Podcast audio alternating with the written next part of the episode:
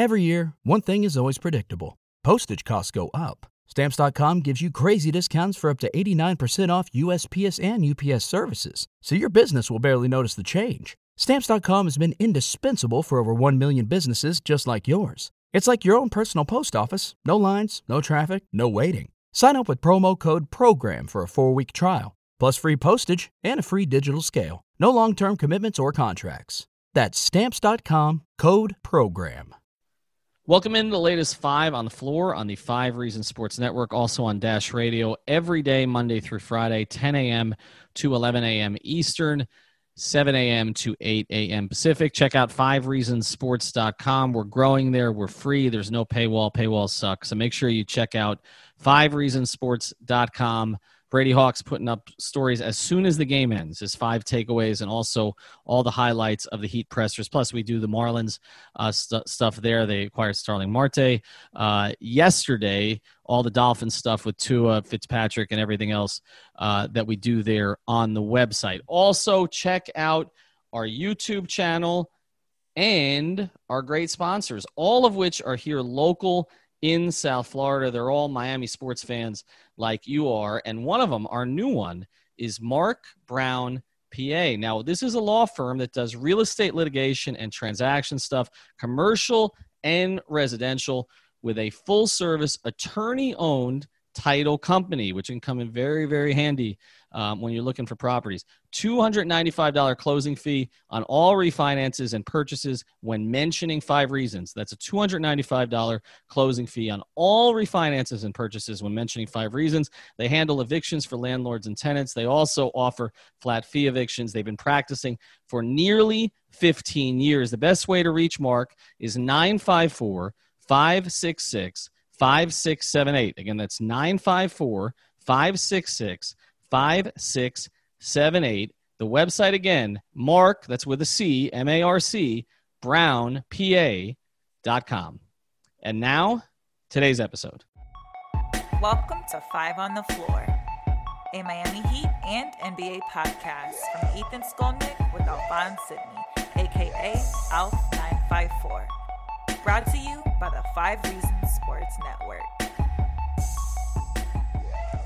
All right, Ethan Skolnick back on Five on the Floor. Here's today's floor plan. I'm going to start with Greg Sylvander and with Alphon Sydney. We're going to get you ready a little bit for game two. We're also going to do a pregame stream before the six thirty games. That'll be around six o'clock on Wednesday prior to game two, as the Heat take a one nothing lead into game two against Giannis and the Bucks. But also in this episode, I had a chance to sit down for about thirty-five, forty minutes with Frank Isola. You probably know him as someone who covered the Knicks during all those Heat Knicks years, but now he's on P T I. He's on Around the Horn. He, he's a host on SiriusXM N B A. We're going to talk about the event of the day, which was really the twenty-five-year anniversary of Pat Riley agreeing, not well, not just agreeing, he probably agreed before, but of coming to the Miami Heat for a first-round pick that ended up turning into Walter McCarty, of all things. And, of course, over the past twenty-five years, Riley's won three championships, made it to five finals. I believe only missed the playoffs five times. I'll have to look that up.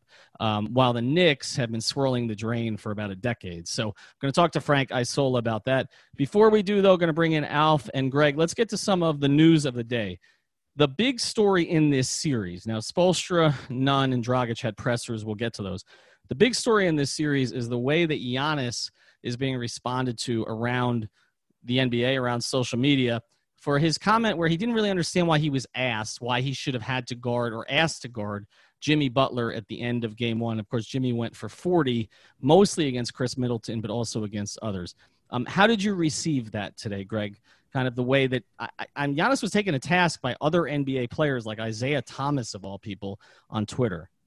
Yeah, it was loud, and I couldn't help but think that he's going to feel some level of pressure or obligation to at least uh, slide over onto Jimmy a little bit more, particularly if Jimmy has it going. Uh, it, when you're the defensive player of the year, the way and you know you're the status of Giannis, you're expected to guard the best player on the other team. So, um, uh, as left as out of left field the question was at the time because of matchups and things like that. I think that, that when you get deeper into this series, if Jimmy is dictating stuff the way that he did in game one, he's going to have to do some of that, and it opens up a ton of questions about how the Bucks will match up otherwise. guys, uh, particularly with all the three guard stuff that was talked about amongst players today as well. So um, it's going to definitely shift the series, but it, it felt like it was a, it, just off one game. Giannis is already hearing people barking at him. And mm-hmm. uh, I don't know that he's had a ton of that this year. And so it'll be interesting to see how he comes out in game two. Alf, what do you make of the perception of him around the N B A? I, I get the sense sometimes that other N B A players don't put him on quite the same pedestal that they do LeBron and maybe even Kawhi. Well, you know what it feels like? It feels like um, it feels like LeBron in Cleveland, right? Where it's darling of the league, darling of the league, and then all the eyes start focusing on him, and then you start seeing the holes in his game. And now it's about how does he respond? I, I think people are nitpicking him, but listen, you can't come out in a game where people are saying, you you know, every pundit is saying you have a problem uh, against the Miami Heat. You you uh, they scheme they they scheme really well against you. You can't come out that game and have eighteen points and then wonder why people are questioning why didn't you guard the guy that was killing you down the stretch. So Giannis just isn't used to this yet.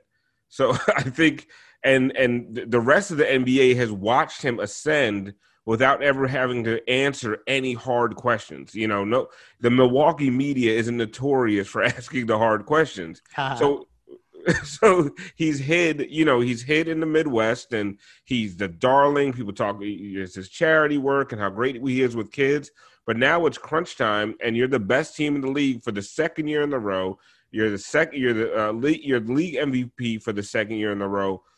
No one's going to give you the Mo Williams, um, the, the, the built-in excuses of he doesn't have a team around him anymore. You you only get that for a little while, and then everyone starts having those expectations of you.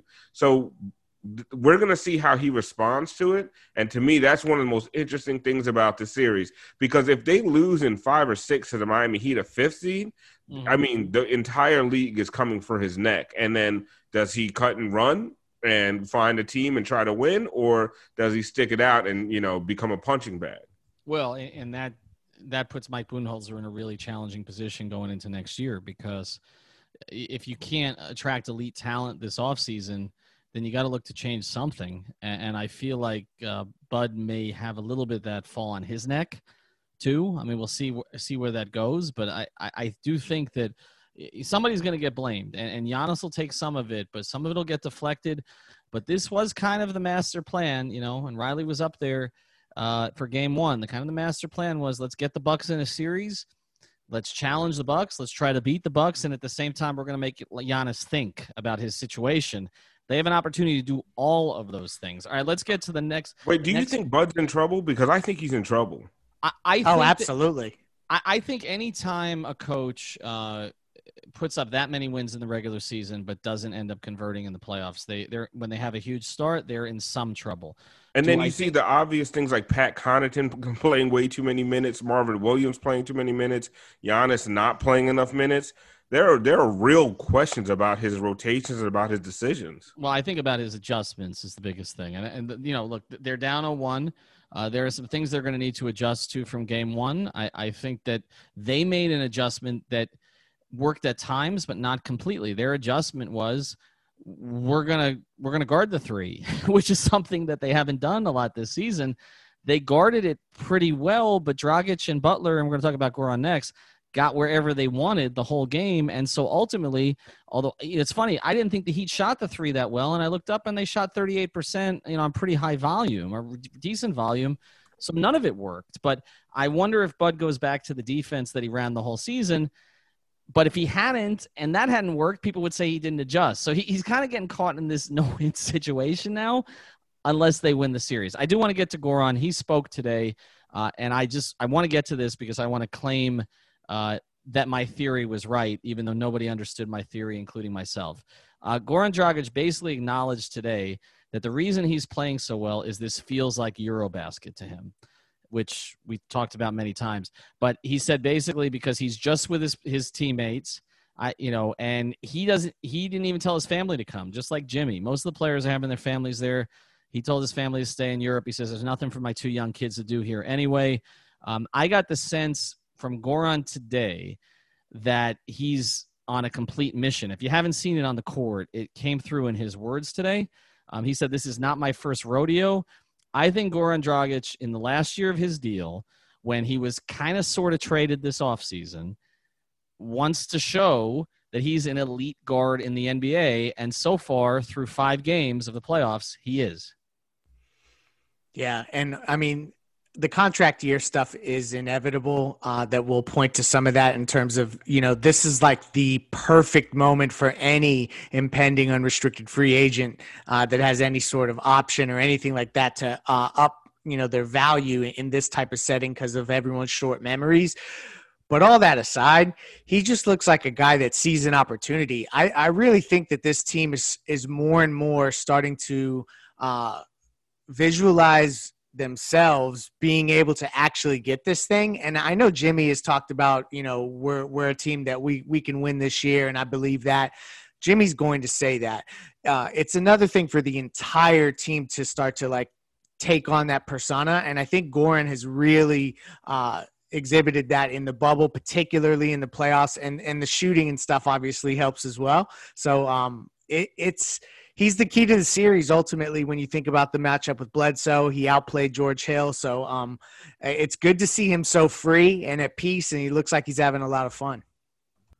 And we've talked about it a lot, Ethan, right, the relief points. I mean, I, I bring it up over and over again because it just feels like in that first half, it felt like the only re- – it felt like the Heat were going to go into the into halftime down twelve to fifteen points.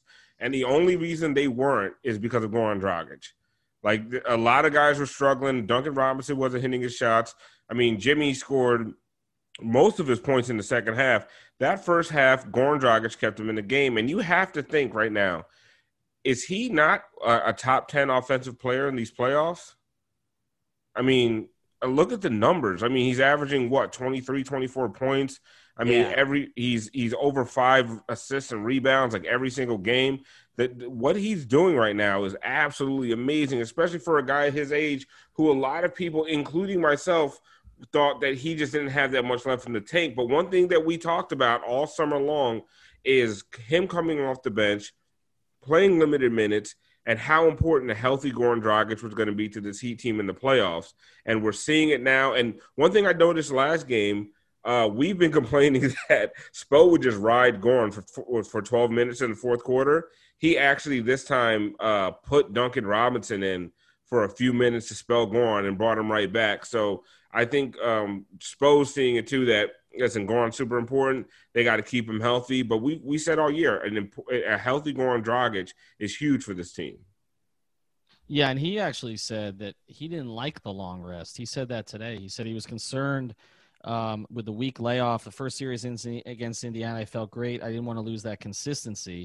Uh, the coaches did an amazing job in practice trying to simulate the game. But there was there was um, not arrogance. Goran's not arrogant, but he is defiant, okay? Um, that's been my experience with him. He's one of the nicest guys you'll meet, but he believes in himself. And he said today, he said, this is, I asked him, I said, this is the best you've played for an extended stretch in a long time. He said, this is not my first rodeo, but of course, this is the best basketball I've played in the playoffs. All right, last thing I want to get to here is Kendrick Nunn. Um, Eric Spoelstra talked about a bunch of things. You can find it on Five Reasons Sports, but I do want to get to the Isola uh, interview tonight.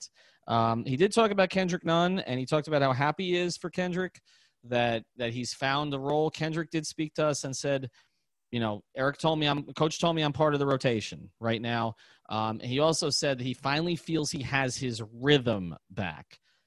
Did it limited minutes yesterday, sixteen minutes out, but it did look like he had his rhythm back enough that you can trust yeah, him. Yeah, he looked trustworthy yesterday. Um, he also wasn't blowing defensive assignments left and right. I feel like the whole team defended really well. You, they kept talking about it on the broadcast. They were staying in front of their guys, and one of, one of those guys was Kendrick, staying in front of his man.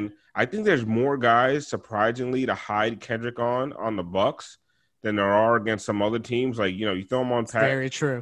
You throw them on Connaughton. You, you know what I'm saying? You throw them on Connaughton. You throw on some of these guys or or a Corver who, yes, he's going to run you around screens, but he's going to stay beyond the three-point line, and he's not going to penetrate. So there are guys you can hide a guy like Kendrick on. And he, but even with hiding or not, he played well. He played. He was in. He stayed in front of his man, and he played within the flow of the offense. Yeah. Right.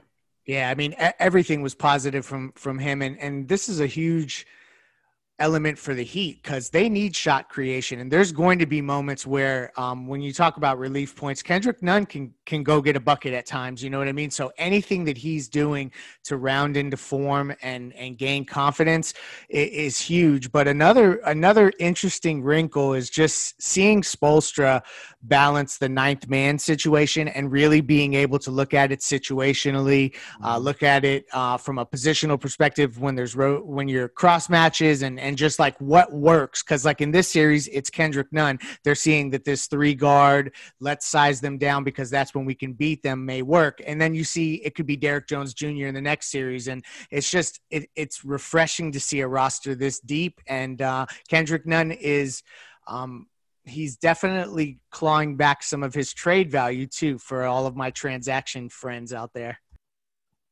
Well, the other thing I think that uh, changes is we're speaking here. Boston just went up two oh on Toronto, and we got to start looking at that uh, because, you know, that's a series I expected to go six or seven games. Um, the Celtics came back to win this one, even though Kemba got off to such a slow start. And you look at Kendrick Nunn was not good against Toronto in the three games he faced him this year. He was awful. Um, he was better against Boston. And, uh, and and so I'm just wondering about that, that, you know, we, we may be looking at another change in matchups. I don't think you got to go super big against Boston. You might, you know, see Myers Leonard against Toronto in some circumstances against Marc Gasol um, and some of the bigs that they use. But it, I do think it will be situational. We've kind of covered that.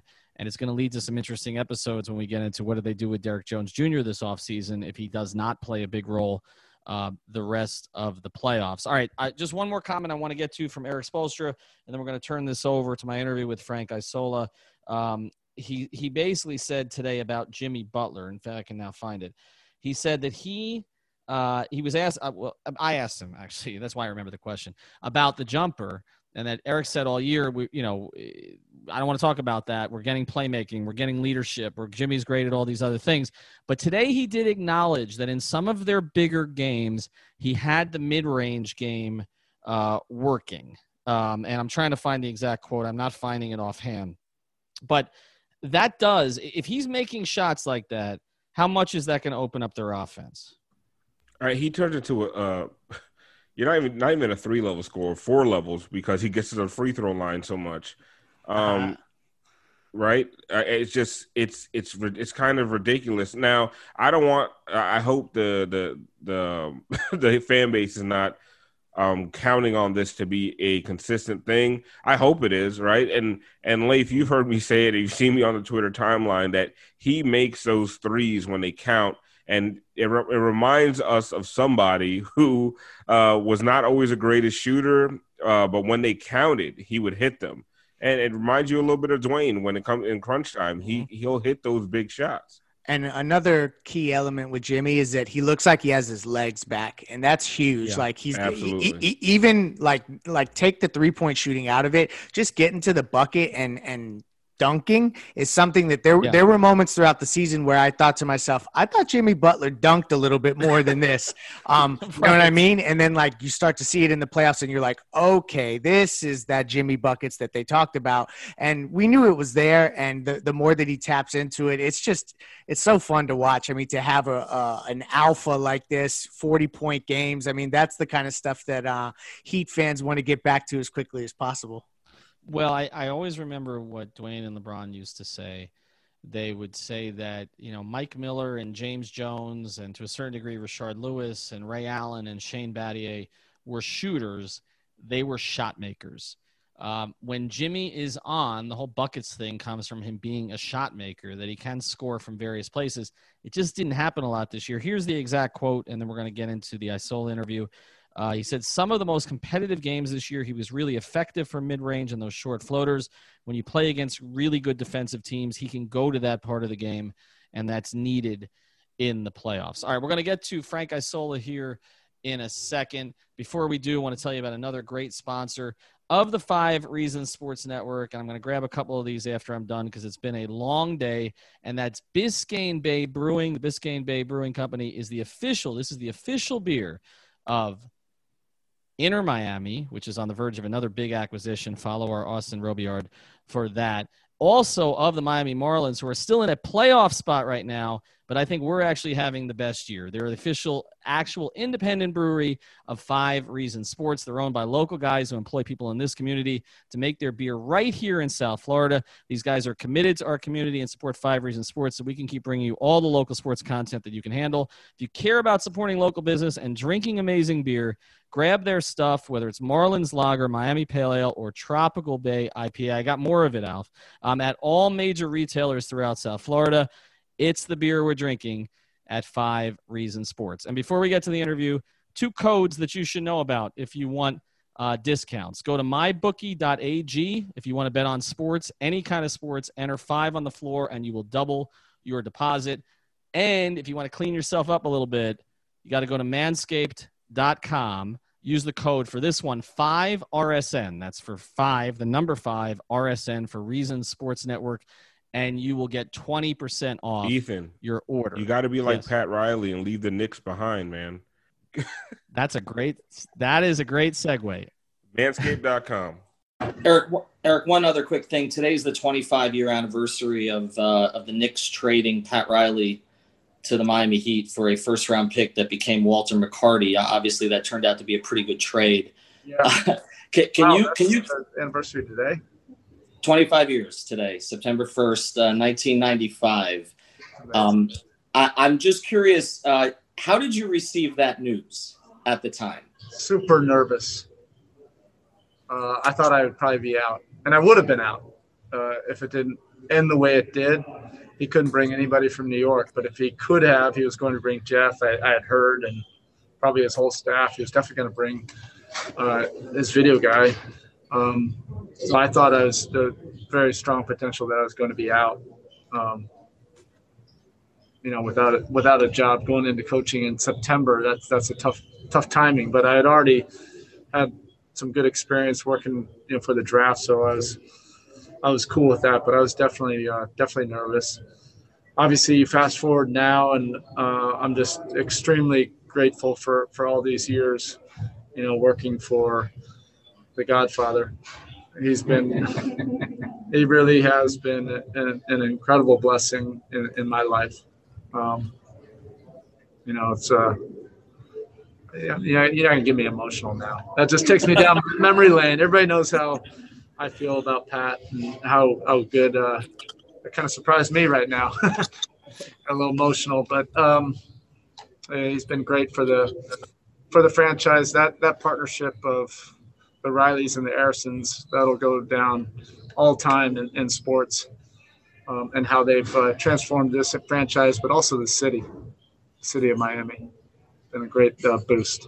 All right, welcome back to Five on the Floor on the Five Reasons Sports Network, found every day on Dash Radio, ten a.m. to eleven a.m. on the Nothing But Net channel. That's Eastern time, or seven to eight a.m. Pacific. Now today, as we noted earlier in the episode, is the twenty-fifth anniversary of Mickey Arison acquiring Pat Riley in a trade for a first-round pick that turned into the illustrious Walter McCarty out of Kentucky. Uh, and so, uh, obviously, the past twenty-five years for the Miami Heat have gone a little bit better than the past twenty-five years for the New York Knicks. I believe uh, the Heat have only missed the playoffs four times. Um, we've got Frank Isola here, who covered the Knicks for, for both tabloids in New York. Uh, and, and now, of course, you can find him on Around the Horn, P T I, and on Sirius X M N B A every morning. Um, how many times consecutively have the Knicks missed the playoffs, Frank? Oh, my God. Now you really put me on the spot. Is it seven straight years? I think the last time they made the playoffs was when they got to the second round, which, by the way, that was the year where they beat Miami either two or three times. That was, and they ended up winning. The Knicks that year won fifty-four games, beat Boston. That was the end of the Kevin Garnett, Ray Allen. Well, Ray Allen was gone by then. Paul Pierce, and then they ran into Indiana, and they ended up losing in six games. A famous play with Roy Hibbert blocking Carmelo at the rim, mm. with about four minutes to go in the fourth quarter of Game Six. That kind of turned the game, and the Knicks ended up losing. But that year, they had actually fared very well against the Miami Heat, and they felt pretty confident. Now, do I think if they had gone down there, would they have beaten Miami? No, I don't think so. But I think they could have taken two games. So that really, in the last twenty years, that is like, you know, the one shining Knicks season, that year when they finally got out of the first round for the first time since two thousand and uh, made a little run. All right, so we're going to get back into the history of ninety-five and everything. We might actually have Mike Wise join us at some point, who broke a lot of those stories uh, when he was working at the New York Times at the time. But but I do want to go to a little bit more kind of uh, present day with you before we head all the way back there. Um, if you could sort of summarize, I know this is difficult because you've written hundreds of thousands of words on this, but if you could summarize what's happened to the Knicks since nineteen ninety-five and obviously the brief Van Gundy era and then everything after, uh, how, how would, how would you even do that? You know, I still think that after Pat Riley left, which was devastating for the Knicks in so many ways, because you think about what he's accomplished in Miami. And I've said this for the longest time. I always say the worst thing that's happened to the Knicks in the last twenty-five years is that Pat Riley left. Because I do believe if he had stayed there, I would, I'm going to be fair, I think the Knicks could have won two titles, because I just think that he, you know, look what he did in Miami. I believe he could have done something very similar in New York.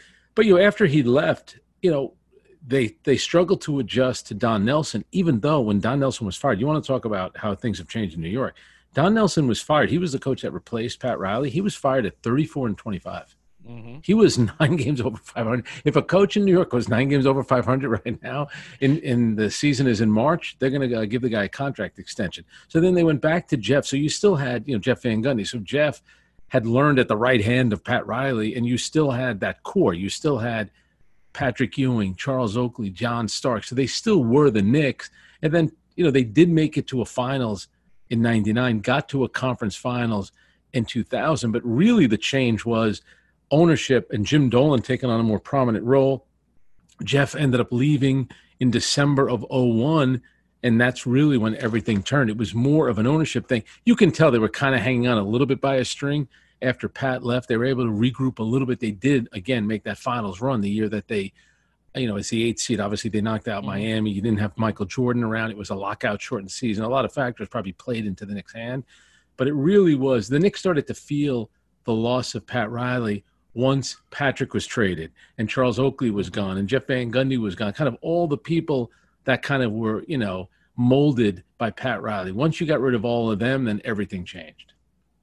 Yeah, I mean, like uh, they talk down here, culture, right? Like the culture changed. I, I know Jeff kept it going up there uh, for for a little while. And those years, though, I mean, those late nineties years, I mean, it, it wouldn't be fair to say that the Knicks missed Riley that much because they kept beating him. I mean, they beat, they beat him three out of four, uh, even while being the lower seed in every series. Every series, and I know you covered all of them like I did, uh, every series went the max, which I don't think we'll ever see that again. Four straight years where every series went to the final game. And obviously, Charlie Ward, P J Brown, uh, Jeff Van Gundy, and Zoe, Sprewell, and Hardaway. We we know all of that stuff. But I, I guess the first four or five years after Pat left, there really wasn't seller's remorse, was there? I, I think, even at the time, I think, you know, the Knicks were winning in the short term. And I think, you know, if you had said back then, you know, Pat Riley's going to be there for twenty-five years, then you're really thinking, oh, this is this is going to be bad. Because you know nobody in New York is going to last that long. And we didn't know at the time about Jim Dolan and how impulsive he can be and short, you know, short-tempered and wanting to move people in and out of the front office. So, you know, you look at Miami, Pat Riley goes down there. You have an owner in Mickey Arison who believes in Pat Riley. He lets him run the show. They've had three coaches since then. I mean, the Knicks have had, I think, three coaches in the last few months, right? Just, uh, Dave, from David Fizdale to uh, Mike Miller and now Tom Thibodeau. It's just different the way things are run. And I think, obviously, Pat Riley has a lot to do with it. And you mentioned it about, you know, the some years where they didn't make the playoffs. And wasn't there one year where Miami won, like, was it seventeen games or twenty-one? fifteen, fifteen games. They, they, they, and I think, yeah. and, and Ethan, I think that's what it is. The fact that yeah. – so every year wasn't perfect, but they never deviated – from the plan and their core values and, and things like that. And Pat Riley was still always going to be in charge. And they set a foundation where when LeBron came in and you could tell, you know, they were going to try to pin everything on Eric Spoelstra, Pat Riley didn't do that. So it's just like, it's just a different mentality to me. And I've, and I've written this before and I've said this before. Every year that the Knicks are looking for a new front office, which to be fair is almost every year, I always felt the first call I would make would be to Pat Riley.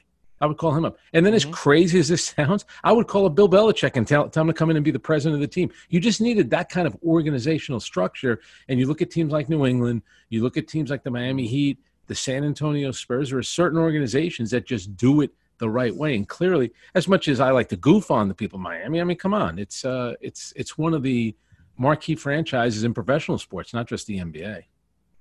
Now, I don't know if we'll be able to get Wise on here, so I want to ask you about this because you were here there during all of that stuff. So in the simplest terms, and I went back and read the articles today, and obviously I, I know quite a bit of the history from the Riley side, but also uh, from those who were covering the Knicks at the time, because as I've acknowledged, I was rooting for the Knicks at the time. I was in grad school at ninety, in ninety-five at Columbia, um, and I was a Knicks fan. And then a year later, I was covering the Heat, so all of that changed. Uh, but I have some background on it. But for people who don't understand it, what was it about between Pat Riley and Dave Checketts? And, and I think, why, yeah. wh- wh- why did it get to that and point? I, I just think that Dave Checketts, It's, there was probably a couple of things. A, he probably didn't believe that someone should do both jobs, which not everyone can do both jobs, but there are certain guys that can perform both jobs, be the president of the team and also be the head coach. And by then, Pat Riley had accomplished a lot. So it wasn't like you were doing what Boston did with uh, Rick Pitino, where you're just handing him the keys to the entire franchise, even though Rick Pitino is a talented guy and had some experience in the N B A. Pat Riley's still at a different level.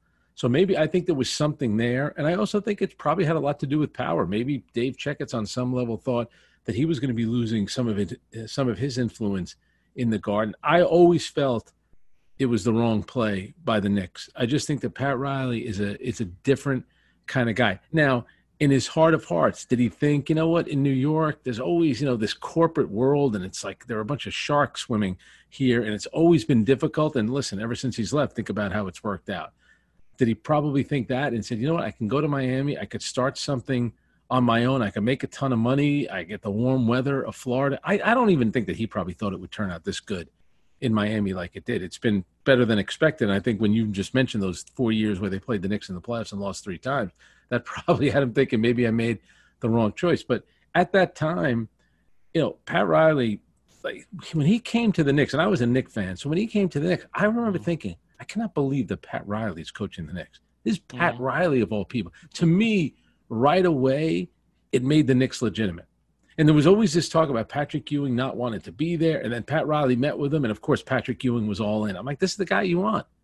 It, it's Pat Riley. And those teams, for a team that never won a championship, and they made it to a Game seven in ninety-four. Mm-hmm.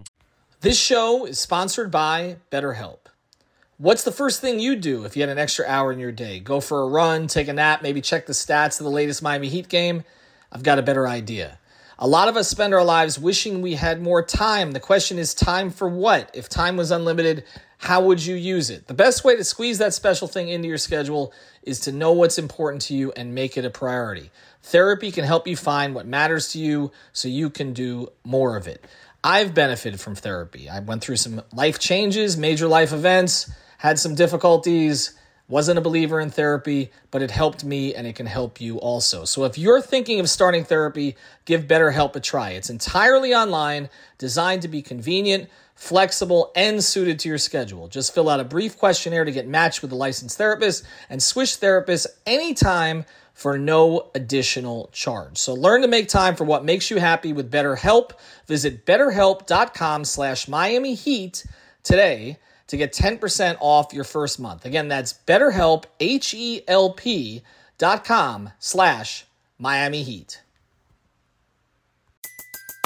Everybody in your crew identifies as either Big Mac Burger, McNuggets, or McCrispy Sandwich, but you're the Filet-O-Fish Sandwich all day. That crispy fish, that savory tartar sauce, that melty cheese, that pillowy bun. Yeah, you get it.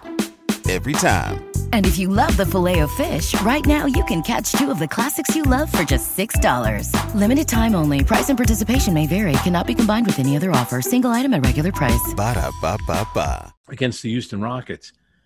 That That's a beloved team because, you know, they just fit the identity of people in New York. People in New York love the fact that, you know, they were physical, they were tough, they were kind of the underdog. Michael Jordan is flying above the rim, and here's like the grit and grind New York Knicks. And I think people – I thought Greg Anthony said it great in the documentary Winning Time, you know, with the Knicks and Reggie Miller, where he said we were either going to win the game or we were going to win the fight. We were getting out, we were getting out of there mm-hmm. with a win somehow, and I think that kind of sums up the Knicks from that era under Pat Riley. Well, well, Pat gave a speech um, a few years ago at the stadium. I think I've told this on Five on the Floor before. Don Shula was supposed to be that day there that day, but he was ill. So Pat sort of had the stage to himself, and he started talking a lot about his Knicks days, more than I anticipated. Um, I've got a lot of Snowbird Dolphin fans down here, so uh, I guess it shouldn't have stunned me too much because it was at the stadium. But and he started talking about the marketing campaign. It's great. And that, you know, I guess it was his, sec- his second year was his second year in New York where they came to him and said, well, you know, we're going to do this flowery market marketing campaign. He's like, no, no, no, no, no. Yep. Chalk outlines. That's what we want. That that's, yep. that, that's who we are. Uh, and, and so they did establish that. And I do think what's interesting is that the Pat Riley of Miami, to me, owes itself more to the Pat Riley of New York than the Pat Riley of L A. Um, I, I mean, we can talk about getting LeBron and something, Dwayne and the flashy players he had here, but the cornerstones of the Miami team have always been toughness, grit, work ethic, not Showtime-ish as much, um, much more like, and if you look at what Pat's done here, particularly with Eric kind of leading the, the way here the past few years, but the Heat have always found, since Riley's been here, you know, the overlooked player, the the Vashawn Leonard, the Ike Austin, the Anthony Carter, you know, and now present day. I mean, before they paid them, Tyler Johnson, Hassan Whiteside, now Kendrick Nunn, Duncan Robinson, uh, Malik Allen, Mike James. I mean, all Udonis Haslem, yep. right? Joel Anthony, all these undrafted guys. And really that started um, in New York, uh, you know, with Starks, with Starks and Mason, and Mason right. C B A guys. Yep. And, and so I do think that, you know, we, we've always said, Levitard always says this, that we kind of got Schenectady um, Riley instead of Showtime Riley down here. I, I, what do you think is the biggest lesson he learned from the New York days? And I, I do think, I in the Schenectady part, I was going to say that. I think that's like, that's really Pat Riley, like, you know, Schenectady, New York, like a, a grimy kind of town and a tough town. And that's what he brought to New York. And I also think it tells you a lot about him as a basketball executive and talent evaluator. So you're in L A, you got Magic Johnson. So you kind of let Magic Johnson run the show, and it's the Showtime Lakers. And, you know, they got Magic, Kareem. Their third option is James Worthy. Their third option is the top fifty player of all time. I mean, come on. And then your fourth option is Byron Scott. You got Michael Cooper. You come to New York, he doesn't have those players. So he feels like I'm going to have to, and we don't, and we're going up against Michael Jordan and Scottie Pippen. We're going to have to like wrestle these guys to try to beat him. And I think when he got down to Miami, and you rattled off the names, I would always think about that when they were playing each other in the late nineties. And especially since Jeff was a disciple of Pat Riley, I thought like Alonzo Mourning, I could see him in a Knick uniform. And then later on, like mm-hmm. Udonis Haslem, you could see him in a Knick uniform. And I always loved being at the games with Tim Hardaway. And I've told him this over the years. Yeah, I felt kind of corny saying it to him, but I could tell they actually appreciate when I said it. I said, I really like respected and appreciated watching you play. I just thought you were so good. I could tell you weren't always healthy. Your knee probably was bothering you, but you know, you always, you know, came, came to play, you made big shots. And I think Pat Riley took what he had in New York, knew, figured this is where I'm going to start in Miami, but look how much the league has changed and look how much the Miami Heat have changed. Look what they are now. They're Duncan Robinson, you know, taking nine shots. The nine shots that he takes in one game are three pointers. So he's been willing to adjust with the times, and he set up a great thing. And you mentioned Dwayne Wade. You know, he inherited uh, Magic and Kareem in L A. Mm. He drafted Dwayne Wade. So four other teams had an opportunity to draft him. He's the one that drafted Dwayne Wade, which got everything started. You talk about player development. He's developing Lamar Odom and Caron Butler, which enables them to get Shaquille O'Neal. So everything mm. is tied to how their organization is connected. And then, you know, the one big year in free agency, they knock it out of the park with LeBron, and you make the finals four straight times. But it's, hey, they've won. They won before LeBron showed up. They won with LeBron, and they'll probably, at this rate, they're probably going to win again without LeBron. So let, let's go back again to the problems in New York without a salesman like him. If he had stayed, as, as you're entering the sort of the period of free agency, I mean, does I know you say how badly they need someone like him at the top of the depth chart, right, or the organizational chart. But how different – I mean, I guess if James Dolan's in charge of the team, I don't know how much it would have changed. I don't know if Pat could have worked for James Dolan for very long, to be honest. I, my, yep. my guess is no. Uh, but but how much does it change? Because New York, as you know, has kind of become a laughingstock in free agency. And, okay, we're going to swing for Kevin Durant. We're going to get Julius Randle. Yep. Um, I, you know – How how does it look if Pat Riley's in charge when you're entering that period?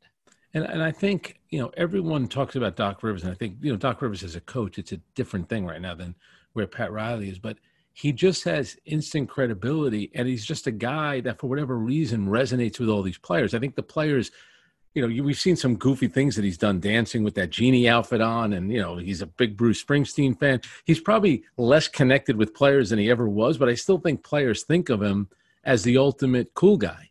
That was his reputation for the longest time, and after all these years, he hasn't coached in forever.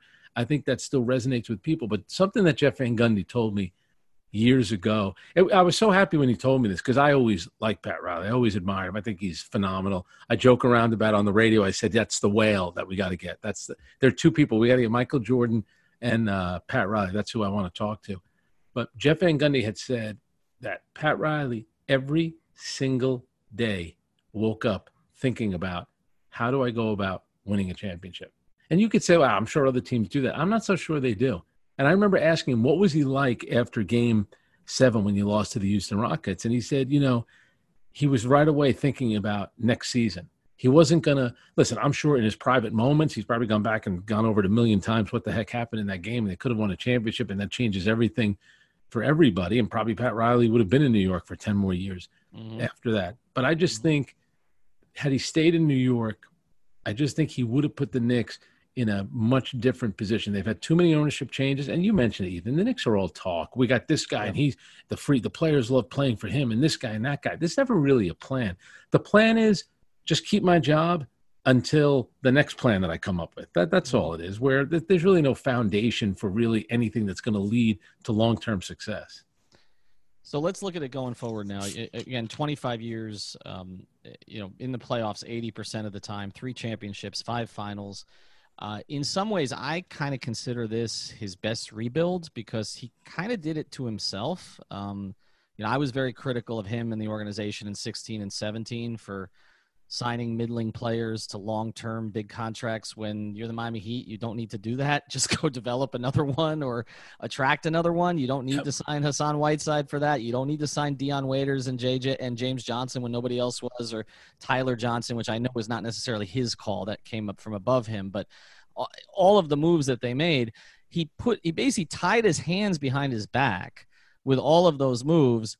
And then it's like, oh, we're going to get Jimmy Butler with no cap space by trading a guy who was the number forty pick in the draft, nice player, but limited uh, in Josh Richardson. And we're somehow going to dump the Hassan co- contract at the same time uh, without giving anything else of, else of significance up.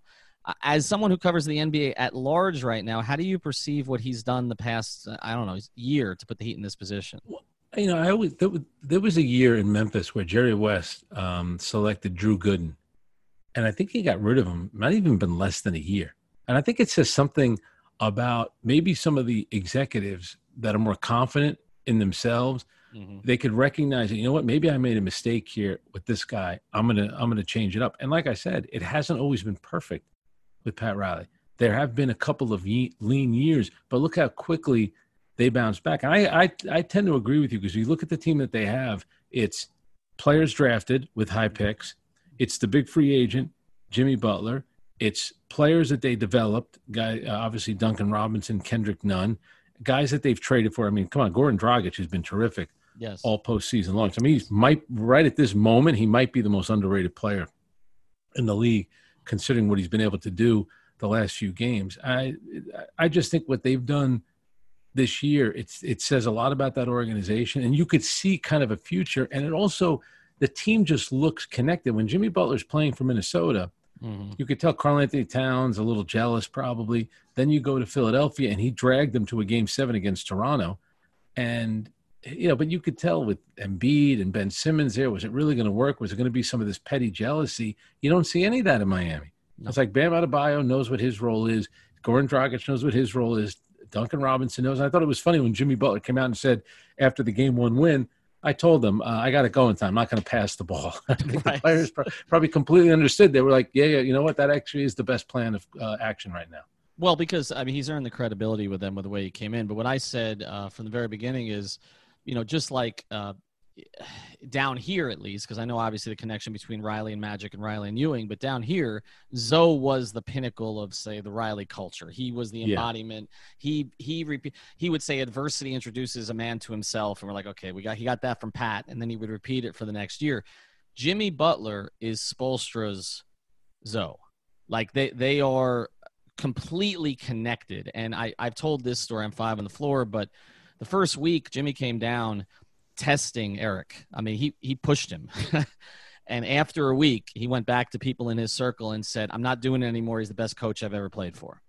And and I know you have a relationship with Tibbs, but I, you know, he he put Spo up there from the very beginning. And I feel like uh, he and Spoelstra, it's like this kindred spirit thing where he Jimmy's sort of brazenness has gotten Eric to get out of his shell a little bit this year, where he's he's spoken out a little bit more. Um, And he just he he kind of has a little bit more attitude than he had before, and it just feels like he he's his guy. But you're right; it's about establishing a culture. If you put Jimmy Butler in New York, how would that go with yeah, his personality? That, exactly. I think I think what happens to a lot of these guys in New York, they come to New York, and like the losing starts, and then it's, well, what else can I do? Can I get into the fashion world? Maybe I can become an actor in New York. It always seems to be everyone's working on their second career when, when they get to New York. And it's funny you mentioned Thibodeau.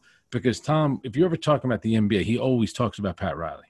You know, because I think a lot that Tom learned about the N B A, first from Eric Musselman, but a ton of it from Jeff Van Gundy, all comes down from Pat Riley. So Pat, uh, Tom constantly talks about Pat Riley.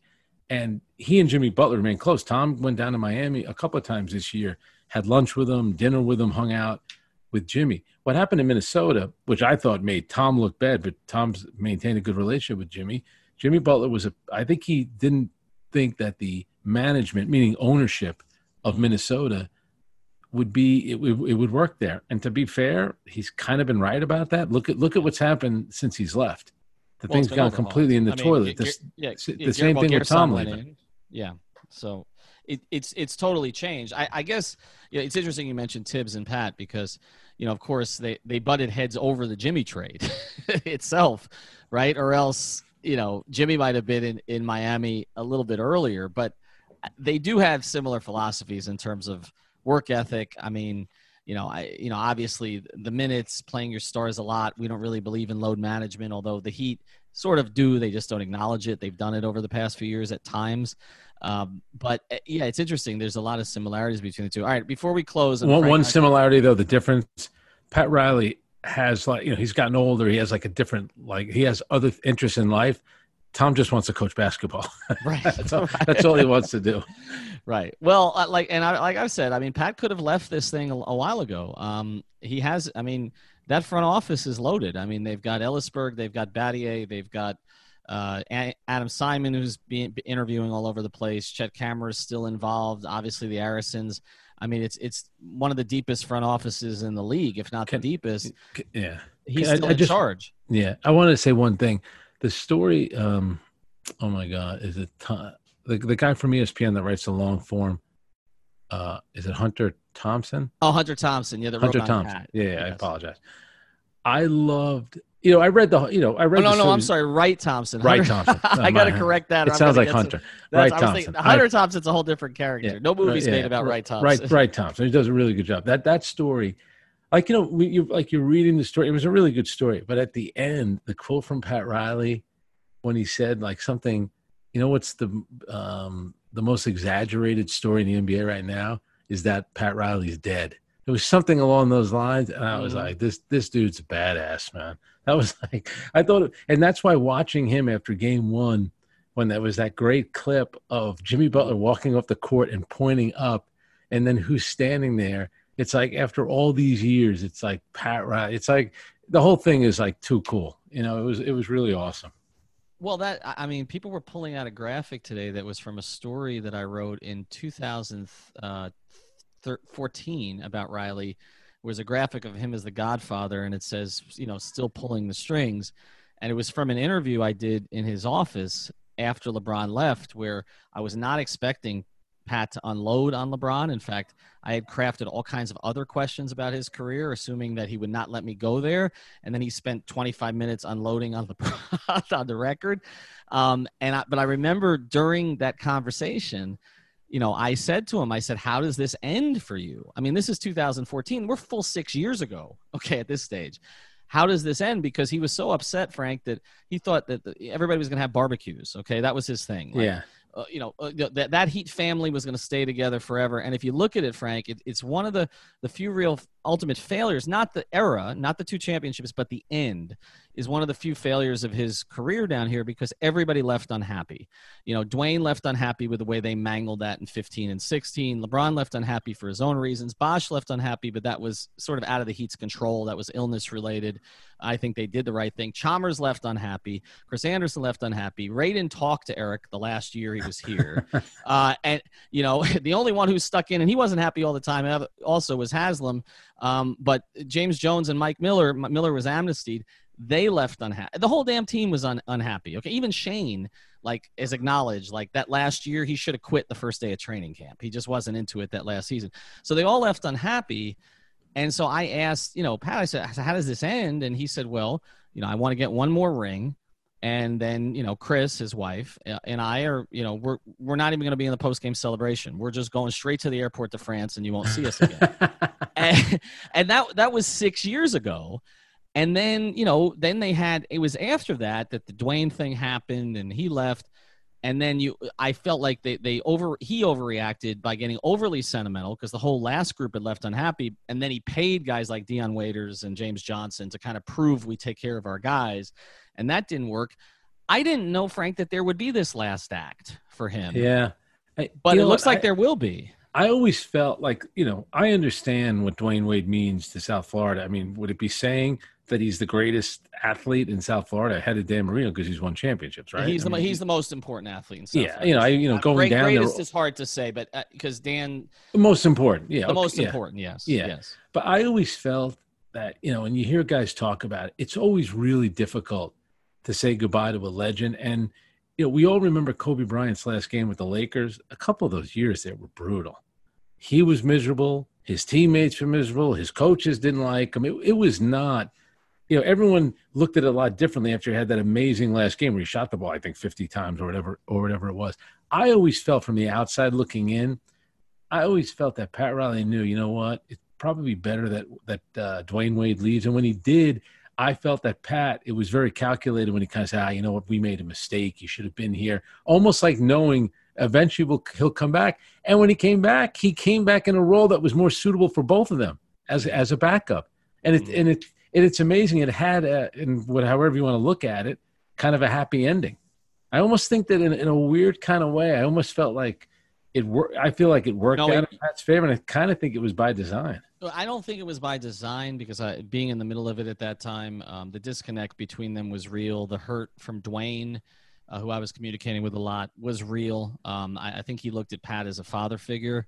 And, you know, one that he, he hadn't had. Um, that's the way it was explained to me by people close to him. And the fact that Pat was not involved in the negotiations in sixteen, which was in part because things didn't go well in fifteen and he had to get out of the way and Henry Thomas had to get out of the way. The late, the late great Henry Thomas. I was a big Henry Thomas fan. Yep. Um, and they both had to get out of the way. And so it ended up being just the Arisons and, and Dwayne banging out a one-year twenty million dollars deal with the hope that they wouldn't have the same problem the next year. And then, of course, the Heat prioritized Whiteside, and Dwayne got upset, and Pat didn't really reach out to him, and Pat acknowledged after the fact. So I don't think any of it was by design. I do think your other point is right, though. I think it worked out for the best um, yeah. for a lot of reasons. And it, I think it gave Dwayne a much better send-off than a much more perfect send-off, even without the playoffs, than he would have had if he'd stayed through with his skills declining and perhaps his knees declining further. I mean, I, I think it's like, you know, as somebody inside the Heat organization, pretty prominent, said to me recently, you know, it, it, it, it was, it was for both ways, the rare thing where distance made the heart grow fonder both ways. And yeah. And, and so it, it did work out. Um, and I think by it working out, and this is where I want to close with you, by it working out, I think what it's done is, and you can speak this from an N B A perspective, I think it's restored the Heat's overall credibility in the league back to where it was prior to some down years with LeBron leaving, where you had Jimmy Butler directly acknowledging that the way that the Heat sent Wade off was a part of his decision to want to be in an organization like that, where you have, you know, obviously Spoelstra with his development program, but The Heat now have are going to have a max slot in twenty twenty-one. Um, they maintain some flexibility for this offseason, provided there's any money for anybody. They've got as many good young players, rising young players, as any team in the league on cost-controlled contracts, whether it's Hero or Nunn. Eventually, they have to extend Bam, but they've got Duncan. Um, do you see them as a championship threat over the next couple of years, and provided, you know, they can do some things in free agency too? To me, it still is the number one free agent market, because I do think of the weather, the state taxes, and the organization that's there. So I think after LeBron left, and maybe people looked at it a little bit differently than what happened with Dwayne Wade, but I think you're right. I, I, I just think everything that's happened, it feels like the Miami Heat are back. It feels like they're on that track again where you look at them as a dangerous and serious player in free agency. They have their act together. You could see where it's trending with them. They're going up. And, hey, you know, you look at the Eastern Conference. To me, you could still make a case for all four of these teams making it to an N B A Finals. So would I be shocked if the Miami Heat were in the Finals, especially where you're only playing on a neutral site, and some of these younger guys maybe playing on the road would have impacted them? So I, they're probably ahead of schedule right now. And like you said, with that cap space that they have in twenty-one, be careful, everyone, because they've done it before. They'll do it again. Will they do it with Giannis, do you think? Do you think that this would be a place he would look? I I think if Giannis were to leave, I think Miami, Toronto, Golden State. Those I hope he stays guys. in Milwaukee, because, you know, I'm, I'm all about these guys staying with the team that drafted them. And, you know, I know he's – you know, they, they're going to have to do some stuff, because right now it doesn't look too good for them. But I think it – I think – it's going to be Miami, Toronto, or Golden State. Those are the exact same three I've heard. The only other one that has slipped into the mix with some I've talked to is Dallas. Dallas, uh, yeah. You know, and obviously there is some relationship with Luka. I do. I think their games fit. Some people don't. I think their games fit, but personality-wise, they seem to fit. And you've got some of the same advantages as Miami. No state tax, pretty good weather, um, and, and an organization that's proven it can win in the right circumstances with a proven head coach. Like, I, I, I do think – they're a threat, but I'm with you. I keep hearing Miami and Toronto over and over as the two yeah. primary. Um, and, and that makes sense, because those are two of the best developmental organizations in the league right now that can put players – no, they've proven they can put players around them. They've won titles in the last decade. Um, they would make sense. I, I, I do, before I let you go, I got one more. Uh, Phil Jackson, the fact that he couldn't do it in New York, does that raise – because there's always been this kind of under-the-surface rivalry between the two of them, and I think in history that will be recorded also with, obviously, you know, it got played up again in Last Dance too. Um, did, did that did that sort of raise Riley's standing at all, the fact that Phil could not get it done in that other role, whereas I, Pat could? I, th- I think there's a little truth to that. I, th- I think there is some truth to that. And I think, you know, when Pat Riley was younger, when he went to Miami, I also think he had a plan. I don't think that Phil Jackson had a plan when he came to New York. I think he got caught up in romanticizing about, you know, winning here in New York, and he won with, with those Knick teams, you know, from late sixties, early seventies that people still talk about. Here was my thing about Phil Jackson. At his press conference, he got up there and said, you know, he talked about Red Holzman and the Knicks and what it meant to him and coming home. And I'm thinking, okay, but you didn't come home for five million dollars a year. Mm. You didn't even come home for ten million dollars a year. I think he got about fifteen.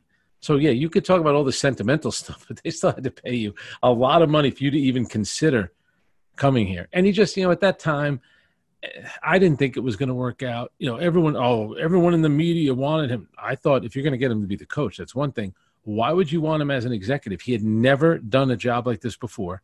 Mm-hmm. He was about sixty-eight, sixty-nine, but unfortunately an old sixty-eight, sixty-nine, because he's had some serious health issues. And he couldn't He wasn't doing a lot of traveling. To do that job the right way, you got to grind, man. Mm-hmm. That job is not easy, especially when you have never done it before. Pat Riley's at a stage where you can delegate to people. But when you're trying, when like it's on you to rebuild a, a franchise from the ground up, you got to work at it. He just, you know, he just didn't have it in him. He was never traveling. And then, like, you know, there was one point during the season where he went away to Woodstock. This was like during the year. And he was tweeting out photos of some like little cabin he was staying in. It's like, I remember writing, the guy went on spring break. The season is happening. The Knicks are terrible. How, like, he just, to me, did not have the right mindset. They got him way too late. He did it to, for a payday. It was, it's unfortunate how it worked out for everybody, because I think it tarnished, certainly tarnished his legacy a little bit. I think The Last Dance was good for, uh, was good for Phil Jackson. He looked good in that. Yeah, no, you can go back there. Well, look, you mentioned Riley delegating. He delegates some, but, I mean, again, like you said, he was still in the bubble. He found a way. I mean, he's not in the bubble bubble. He's sort of doing what is the equivalent of the media tier two thing, right? But he's, yeah. but but he still was there. He got himself up there. He doesn't need to be there, but I think he's there in part so that what Jimmy Butler did after game one happens, right? Where where Jimmy looks up and knows, oh, you know, that he's he's watching us. And I, and I he, still yeah. think, think there's a certain, you know. I was I was going to say the one thing about Pat Riley, which always I mean about Phil Jackson, which always struck me in New York. Listen, he's got an arrogance about him, which is well earned. I mean, he's won all those championships, but he was the kind of guy that never would say, you know, when I had Michael in Chicago, my, like he never mentioned Michael Jordan's name. I always used to think, why wouldn't you mention that? You coached the guy. You guys had unbelievable success. It was, it, I always that always struck me as kind of odd, where it was almost like he thought maybe Michael was getting too much credit for us winning. Like he would never tell any story where he mentioned Michael Jordan. Well, you know, when we were in Chicago, yeah, Michael did this or Michael did that. Never. No, it's and like the where, guy didn't where, even exist. Whereas, whereas Riley, you know, will summon the Magic name a lot. You know, yeah. I mean, always has. And I, I, I do think that's like the one, the one place where where I think Pat didn't sort of rise to where he wanted in comparison to what Phil did. And part of it is because he wasn't coaching him. Is that the Riley-LeBron relationship never developed into what I and others anticipated it would develop into. Like the, the, there clearly was communication between the two of them and all the rest, but it's even, you know, the Riley quote before, I think before LeBron left, uh, the famous one where it was kind of revealed that LeBron's wife was pregnant and that pissed off LeBron's people because there was some stuff that wasn't supposed to get out at that press conference. And, you know, the, uh, do you have the guts? That was the, the press conference. And, you know, LeBron's people about twenty minutes later were blowing up reporters' phones saying, did he just effing say that? And so that one didn't go particularly well. But yeah. but the but the the one thing he said at that presser was he said, LeBron and I have a texting relationship. And and the relationship with LeBron never became, again, because he didn't coach him, never became what his relationship with Magic was, what his relationship to some degree was with Dwayne, what it certainly was with, with Patrick um, and some of the other greats that he coached. So, you know, you talk about the two greatest players of all time. Phil had that relationship. I think Pat wanted to have it with LeBron, but it didn't, it never quite got there. Uh, to yeah. me, that, that's one of the other. Do you also think that maybe all along LeBron knew that he'd be leaving at a, at some point? Maybe, oh, yeah, maybe no, that's... no. At some point, absolutely. At yeah. some point, absolutely. And when I look back at two thousand twelve, and I always will feel like an idiot because I was in Cleveland uh, covering that team, and you know, LeBron said something. They were they were working out at a practice gym up there. It was during the Lynn stuff. I remember it was it was that period. I think it was the twelve thirteen. It yeah. was during that period, and LeBron was asked about um uh, about Cleveland, and he kind of opened the door to coming back. And I remember talking to people around LeBron right after, like, no, no, no, he didn't mean to do that, and I bought it.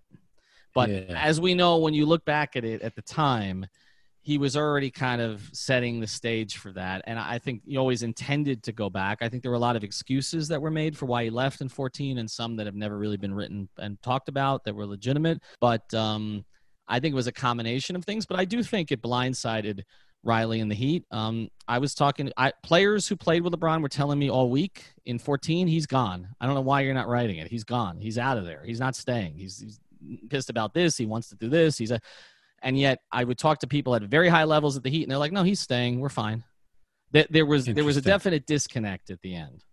I, I don't like the way that he handled it, though. I think, you know, what, what was the story about Vegas where he was – when they met with him, he was just watching the was it the World Cup that was yeah, on? He was or, watching soccer. Yeah, yeah. That's like, I mean, come on. It's yeah. I it was it, it was not the best, and and you know that that first year after he left, I was assigned to cover him in Cleveland of all things, uh, for Bleacher Report.